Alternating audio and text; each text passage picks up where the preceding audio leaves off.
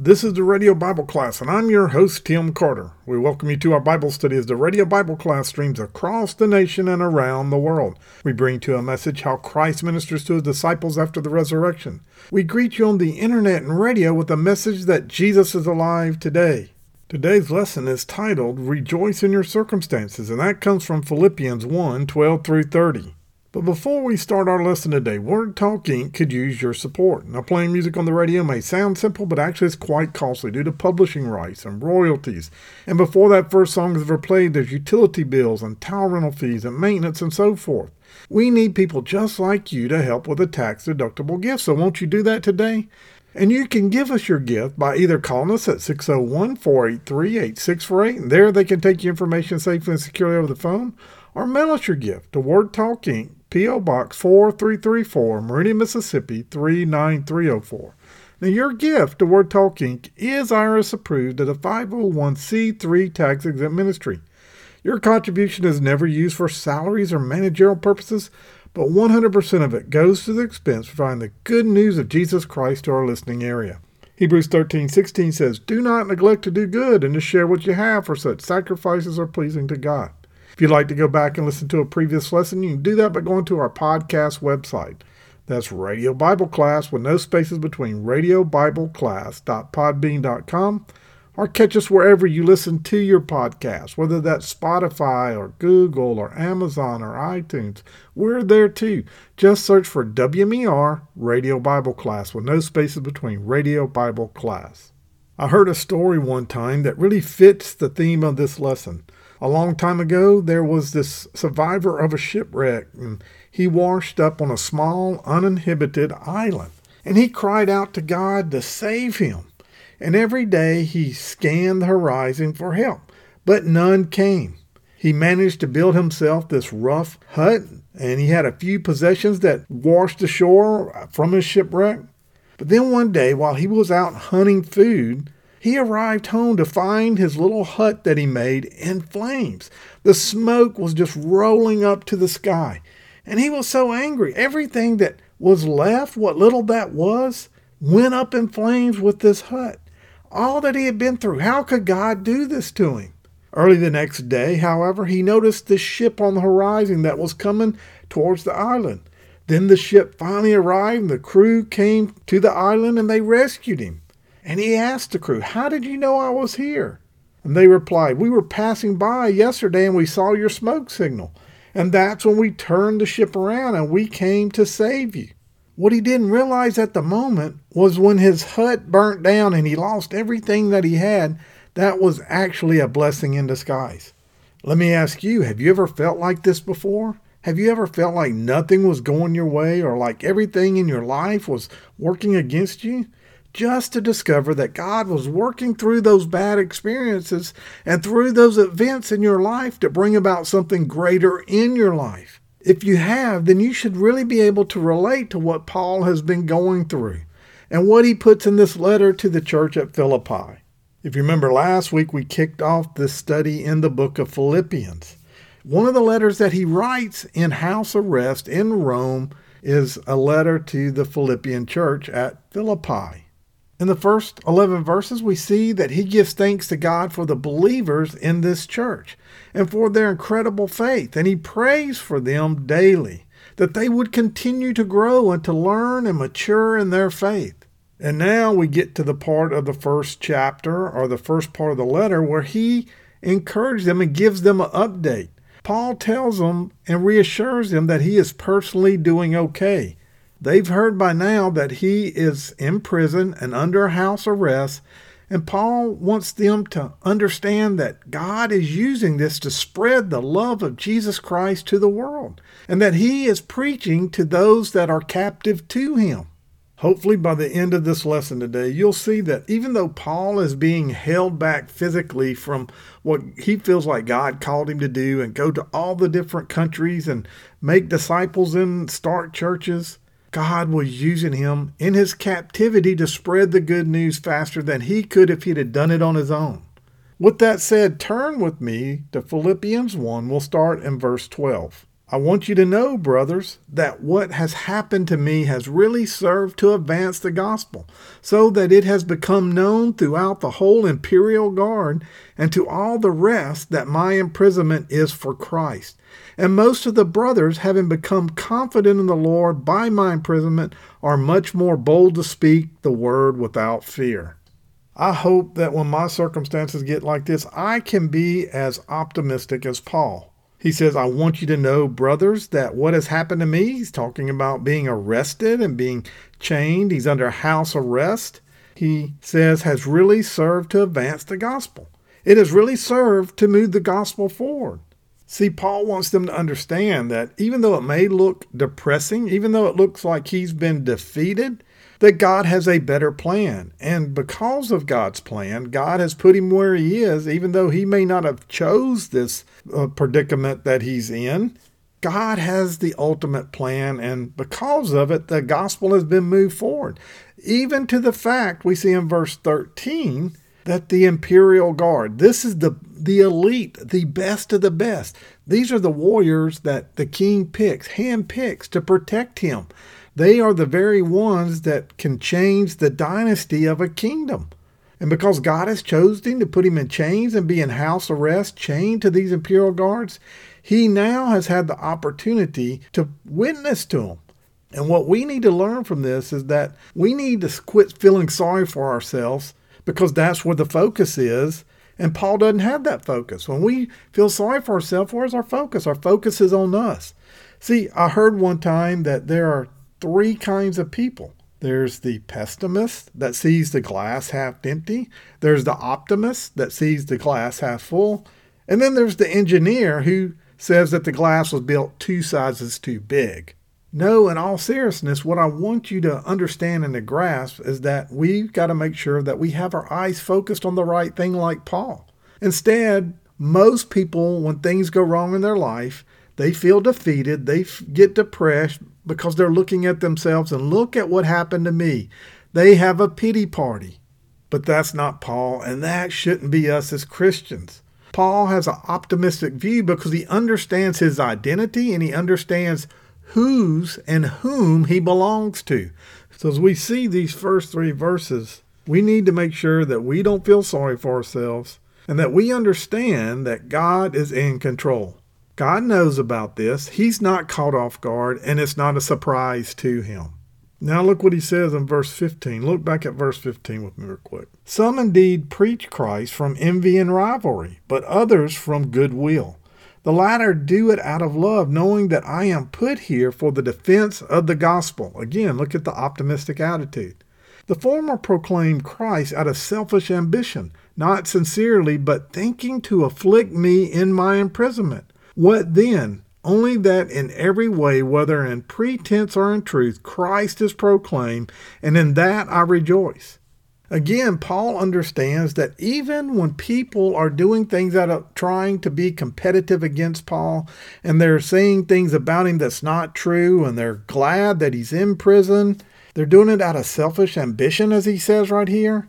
He understands and he's optimistic because he's focusing on and even says, even because they do that, guess what? The gospel moves forward. The gospel is being proclaimed. 1 John 4:18 tells us there is no fear in love, but perfect love drives out fear because fear has to do with punishment. The one who fears is not made perfect in love. One of God's greatest promises is that no matter what happens to us, nothing can separate us from his love and his protection. When we build up our spirit with this truth in mind, when we walk in our faith and we build a faith that is mature and strong, like Paul right here, we become unshakable. And all of a sudden, people see that the gospel is different and it's proclaimed. And we don't have to go take a Bible and thump people upside the head. People see that we live differently, we walk differently. And all of a sudden, they want to understand and they want to know where our strength comes from and we're able to tell about God's grace and His love. And we see the boldness that is now happening out of Paul, and he even says that amongst the other people. As I read these verses right here and I look at Paul, it reminds me of a time in my work life where I went after a role, and there were other people that went after that same role. And they were trying to build an ambition and they wanted to climb that corporate ladder. And that is good. Ambition is good, it helps us move things forward. But at a point in time that it becomes destructive towards someone else, when we start stepping on people, when we start looking and praising a fall because of something that happened to them, at that point the ambition is not good. It's not healthy. And that's what happened. There were people that wanted a job so bad that I also was going after. They spread some rumors that weren't true. Unfortunately, I didn't get the job, but I lived a life that the people that heard that said, You won't believe what somebody said about you. I know it isn't true because I know how you live your life. And that's what the Bible tells us also is that we're to live a life that even when someone speaks wrongly of you, when someone tells a lie about you, that your lifestyle makes them out a liar. And Paul is living his life out, and he has the right attitude. And we need to understand that we need to have the attitude, we have, need to have our focus on God. But he's even saying, Look, I know these people are doing it out of the wrong motive. There are some that are doing it out of love, but there, there are a lot more that are doing it out of the wrong motive. But even then, I, I praise God that He is getting the glory and that people are coming to know the Lord, even if it was done out of the wrong way. And Paul, this isn't new to him. Throughout his ministry, Paul has encountered people who's criticized him. And they're thinking that he thought he was better than them or that he was more important than them. And that may be what they're saying here. The Bible doesn't tell us. You know, they may be saying, Who does Paul think he is? He's in prison, he's a criminal, and he thinks he can still tell us what to do. He thinks he's the greatest evangelist, but aren't we doing just as good a job here? And we're not in jail, so we must be doing something right, and he didn't. And to me, I find this sad. I, I find it sad when I find other ministries that compete against one another. We all have the same goal, and that's to see people come to know Jesus Christ as our Lord and Savior and move the kingdom forward. Even though we have different methods and different styles, why does it have to be a competition? Why do we have to crush the other one? Why can't it be a collaboration? Why can't it work for the greater good? If you look back at verse 7, Paul tells them, For all you share in God's grace with me both in my imprisonment and in the defense and confirmation of the gospel. See, what Paul's telling them back there is that, hey, we're a partnership. We're working together. Why does it have to be a competition? We all want the same thing. We're not in competition with each other, we're partners. And Paul finishes up, we see right here in verse 18, and he says, In every way, whether in pretense or in truth, whether out of envy or out of true love, Christ is proclaimed, and therefore I rejoice in that. While preparing, I found where A.W. Tozer wrote something about rebuking the attitude of competition amongst those in ministry. And he wrote this Dear Lord, I refuse henceforth to compete with any of thy servants. They have congregations larger than mine. So be it. I rejoice in their success. They have greater gifts. Very well. That is not in their power, nor in mine. I am humbly grateful for their greater gifts and my smaller ones. I only pray that I may use thy glory, such modest gifts as I possess. I will not compare myself with any of these, nor build up my self esteem by noting where I excel in one or the other in thy holy work. I hereby make a blanket disavowal of all intrinsic worth. I am but an unprofitable servant. I gladly go to the foot of the cross and own myself the least of thy people. If I err in my self judgment and actually underestimate myself, I do not want it to be known. I purpose to pray for others and to rejoice in their prosperity as if it were my own. And indeed, it is my own if it is thine own, for what is thine is mine. And while one plants, another waters. We studied about that very comment that uh, A.W. Tozer said in 1 Corinthians 3 7. It says, It's not important who does the planting or who does the watering. What is important is that God makes the seed grow. In other words, God calls us to be faithful that we're to do the watering and we're to do the planting, and it doesn't matter who's doing the watering and who's doing the planting. Maybe I water sometimes, maybe I plant other times. It doesn't matter who's doing what. What matters is that God's seed grows. And we see that Paul says that right here in verse 18. Whether in pretense or in truth, Christ is proclaimed, and in that I rejoice. It doesn't matter if I water, it doesn't matter if I plant. As long as Christ is growing and proclaimed, then we all win. What an attitude! He is rejoicing in his circumstances, and he isn't looking at himself. He isn't looking at, woe me. Look at the people trying to step on me while I'm down, that's kicking me while I'm down. Look at the people that are trying to steal my church from me. No, none of that is going on. Paul is pointing to God, and he's God is focused off him. He's focused on God. So hopefully you've seen that the gospel has been advanced boldly, no matter the circumstance, and that's that is done with the right motive. And now I want to look at being bold in your circumstance, just like Paul. So, right there in verse 19, look at that with me. Yes, and I will rejoice, for I know that through your prayers and the help of the Spirit of Jesus Christ, this will turn out for my deliverance, as it is my eager expectation and hope that I will not be all ashamed, but that with full courage, now as always, Christ will be honored in my body, whether by life or by death. For to me to live is Christ and to die is gain. What a verse. I mean, I know you probably already had that underlined. Everybody knows that, but that is a great verse to mark. For me to live is Christ or to die is gain. I'm going to go be with the Lord. Verse 22 If I am to live the flesh, that means fruitful labor for me. Yet which I shall choose, I cannot tell. I am hard pressed between the two. My desire to part and to be with Christ, for that is far better, but to remain in the flesh is mere necessary on your account. Convinced of this, I know that I will remain and continue with all of you for your progress and joy in faith, so that in me you may have ample cause to glory in Christ Jesus because of my coming to you again. See, Paul says, I know that this will turn out for my deliverance. Paul knows that the Lord was in control. He is in control of all events. Everything is under his dominion.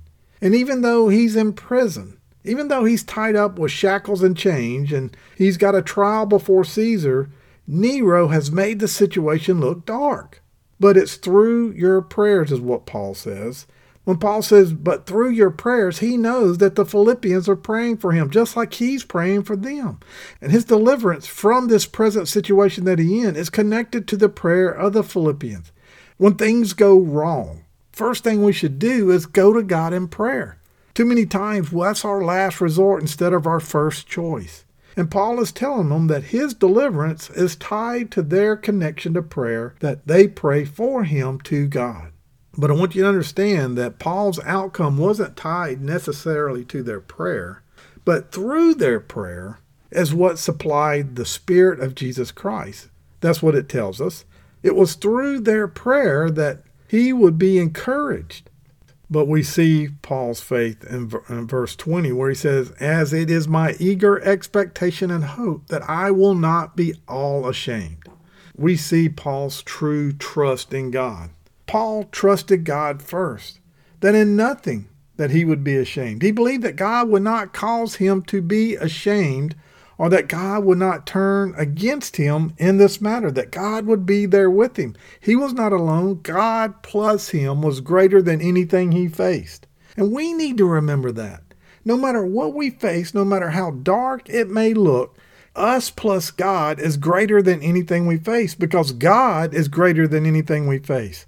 We need to speak to what's going on in our life about how big God is, not speak to God about how big the problem is. And then we see that he says that Christ will be magnified whether I live or die. Paul is again telling the Philippian church that, hey, there's a chance that I don't come out of this imprisonment, that I truly die, but as a result, I will be dying martyrdom.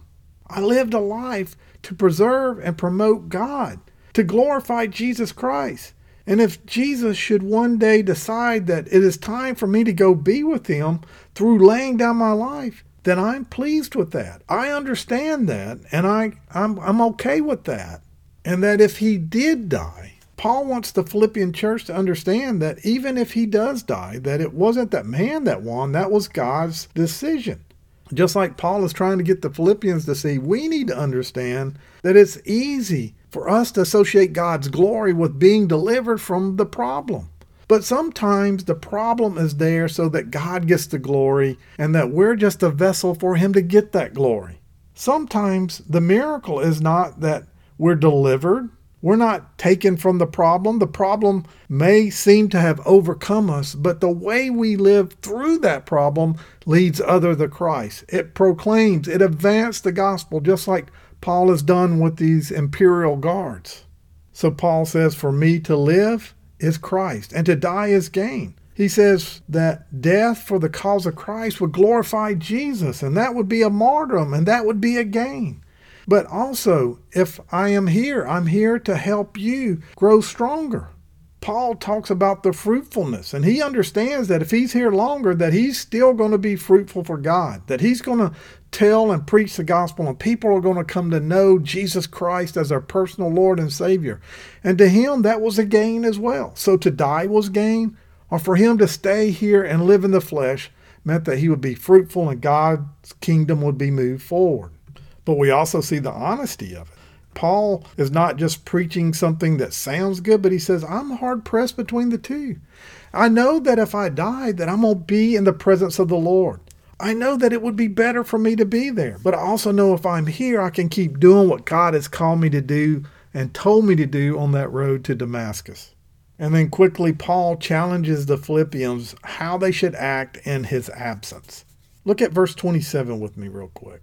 Only let your manner of life be worthy of the gospel of Christ, so that whether I come and see you or am absent, I may hear of you that you are standing firm in one spirit, with one mind, striving side by side for the faith of the gospel, and not frightened in anything by your opponents.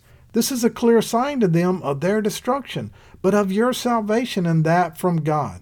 For it has been granted to you that for the sake of Christ you should not only believe in him, but also suffer for his sake, engaged in the same conflict that you saw that I had and now hear that I still have.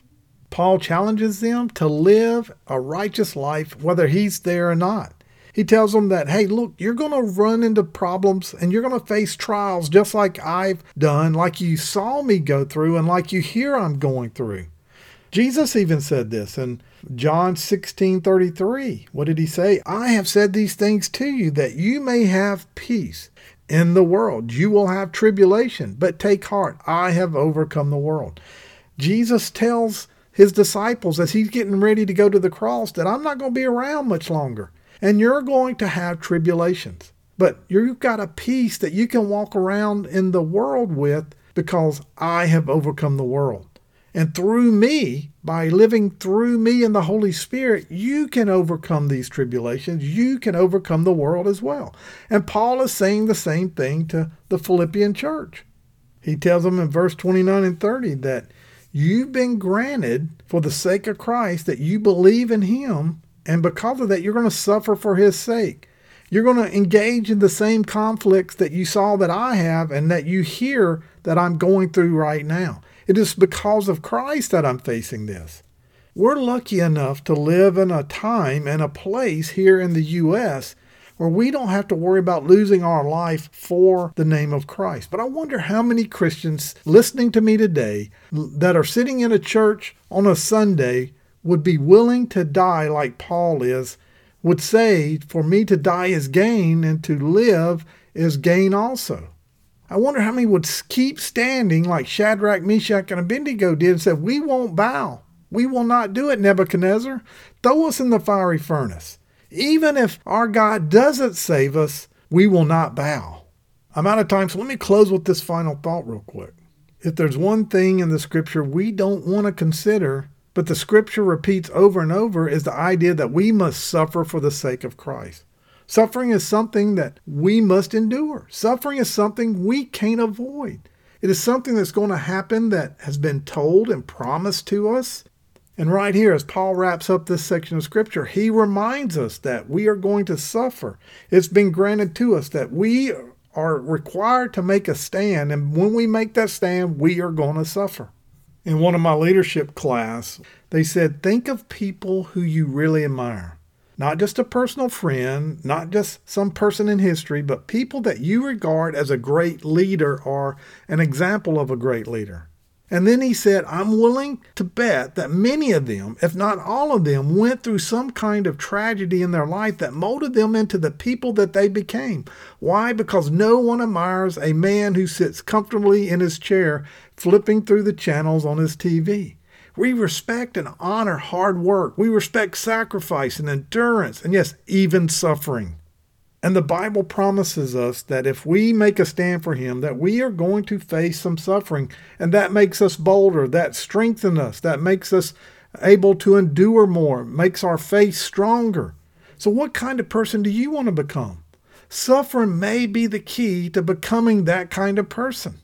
In 1 Timothy, Paul wrote to young Timothy, Fight the good fight of faith. Take hold of the external life to which you were called and about which you made the good confession in the presence of many witnesses.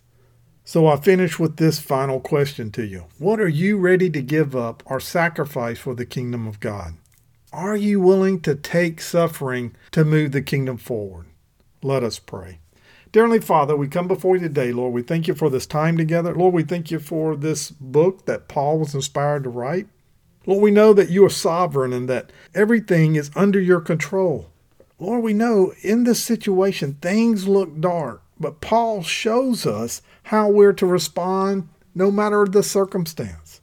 Lord, we see that Paul was willing to rejoice in his circumstance. And Lord, I pray today that we all can be more like Paul through the strength of your Holy Spirit, through the blood of Jesus Christ, Lord, let us walk in your strength and not in our own flesh. Lord, I pray today for the one that showed up today and maybe they're defeated. Maybe they had a conversation with the doctor and they got some news they didn't want to hear. Maybe they're facing financial situations that seem that there's no way out. Maybe there's a loved one that's walked out the door, or told them that they don't love them anymore, or they want a divorce. Lord, maybe there's children that aren't acting the way that they thought they raised them up in. Whatever they're facing today, Lord, I pray today that you would just help them understand to look to you. Lord, that you should be our first choice, not our last resort. Lord, that we should rejoice in our circumstance and that give praise to you and by giving that praise to you, those around us will see a different response than that of the world and want to know more about you. That we can spread the gospel without ever taking a Bible and hitting somebody upside the head. Lord, I pray today that that person that showed up today, Lord, that you will just comfort them, that they will have the peace and understand that you have overcome the world. Or maybe there's one that doesn't know you today. Lord, I pray today that they would make you Lord of their life, that they would pray, Lord, I'm a sinner. Lord, I need you to come into my life. Lord, I need you to save me. Without your salvation, I can't stand before God. I, I face an eternity in hell.